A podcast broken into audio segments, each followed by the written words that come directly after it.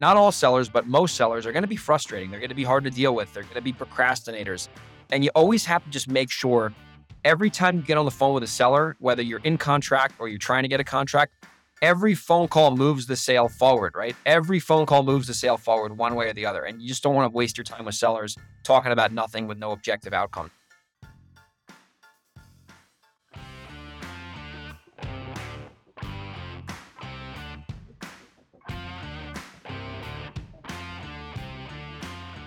What's going on, everybody? Welcome to the Real Estate Investing Fast Track. I'm your host, Greg Helbeck. And on this podcast, you are going to learn exactly how to be a successful real estate investor step by step by me interviewing some of the top real estate investors and entrepreneurs in the entire country. And there's also going to be a bunch of episodes where I'm just going to individually talk about real estate deals that I've done that have been successful, some deals that haven't been successful. I'm going to talk about my weekly real estate investing lessons, stuff that I've learned from the trenches that you can learn for free on this podcast. So if you're looking to level up your game as a real estate investor or become a real estate investor, this is the podcast to listen to. So if you do get value from the show today, please do me a favor and leave us a review on whatever podcast platform you are listening on so we can get this message in front of more people. And without further ado, welcome to the show.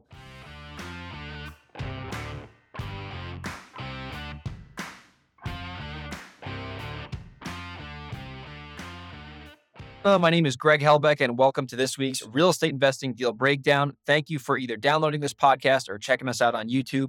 If you're not familiar with me, my name is Greg Helbeck, and I've been a real estate investor now for over eight years. I've done well over 200 properties. I got a seven figure business and a decent amount of rental properties. So, all the content on this channel slash podcast is coming from someone who has real world experience. And the goal is for me to transfer that experience from myself to the listener slash viewer. So if you get value today, please subscribe to our podcast and leave a review or subscribe to our YouTube channel and like the video. It would really mean a lot to me. And if you are local to Reno, San Diego, the Hudson Valley, or Delaware, and you have a property you either want to sell me or a JV with me, send me an email, greg at velocityhousebuyers.com. We'd love to do more business with our followers. So today we're going to talk about 9 Dean Street in New Castle, Delaware. That's 9 Dean Street. That's spelled D E E N Street in New Castle, Delaware. And I'm going to tell you how we got this deal and how this deal went down. So, we found the deal through pay per click marketing. So, we have a campaign running in Delaware where someone searches certain things on the internet and then a Google ad pops up, which is our website. And people can click on that website and obviously check it out and either call a phone number or fill out a website form. Not a web form, it was a phone call. So the seller called in. It was actually an abandoned call, which means they didn't even leave a voicemail. And somebody on our team called them back, had a brief conversation, and our lead manager at the time said the seller was rude, quote unquote, rude, and they didn't really have a productive conversation. So I said, you know what? I don't know about that because the seller came in from Google Ads. They're clearly have an intention on selling.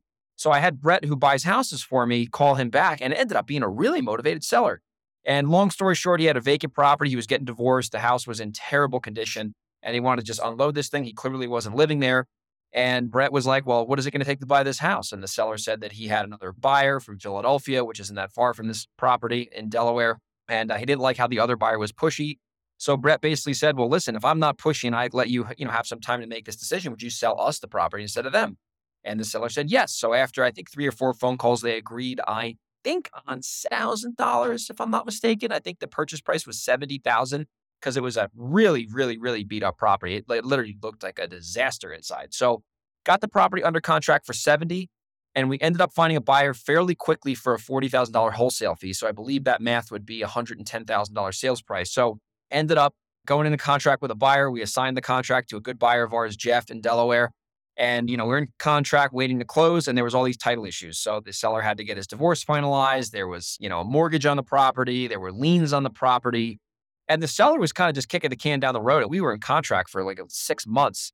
And when it really started to, you know, become time to get to the finish line, you know, I was like, we got to figure out how to get this closed. We got 40 grand just sitting on the shelf here that we want to capitalize on and close the deal. So seller ended up getting really greedy. He was sending us all these really long emails and he was a big just bullshit artist. And he was a very aggravating guy to deal with. Like I really was not a fan of the seller in my minimal involvement with him. And actually it got to the point where the seller refused to talk to me at all because I kind of deal with the transaction management at this point. And he didn't like dealing with me because I was pretty aggressive with him because I wanted to get the deal closed. And he only dealt with Brett. So Brett basically massaged this guy And then the seller was threatening to, like file bankruptcy, and then that would have threw the whole deal off. So we ended up at the end of the day, I believe we gave him a five thousand dollar credit towards the purchase. This is the seller.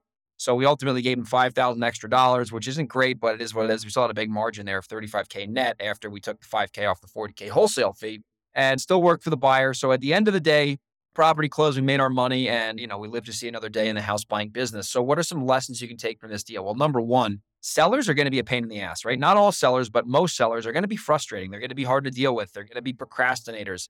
And you always have to just make sure every time you get on the phone with a seller, whether you're in contract or you're trying to get a contract, every phone call moves the sale forward, right? Every phone call moves the sale forward one way or the other. And you just don't want to waste your time with sellers talking about nothing with no objective outcome. So, got to make sure every time you talk with a seller, even though they are frustrating, you make sure that call moves things forward. Second lesson I would tell you is sometimes being a high pressure closer does you a big disservice because the person we were competing with out of Philadelphia, you know, was really just bulldozing the seller and the seller didn't like it. And I don't think anyone would like the seller for being honest, because the guy's a pain in the ass. I will not mention his name. But Brett took the time to understand what his pain points were and how he was going to make his decision. He just said he knew he was going to sell the property on the cheap because of the condition, but he didn't want to be pressured into it.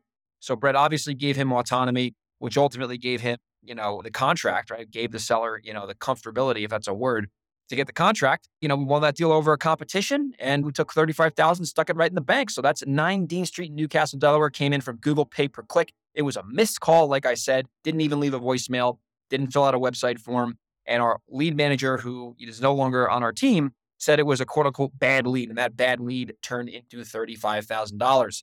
So hopefully you got value from this. If you did, once again, subscribe to the YouTube channel, like the video, you know, subscribe to the podcast. And if you are local to Delaware, New York, the Hudson Valley region, San Diego, or Reno, and you have a property you either want to sell me if you're a wholesaler or you want to JV with me and we can wholesale it together, email me, greg at velocityhousebuyers.com. I'll see you on the next real estate investing deal breakdown.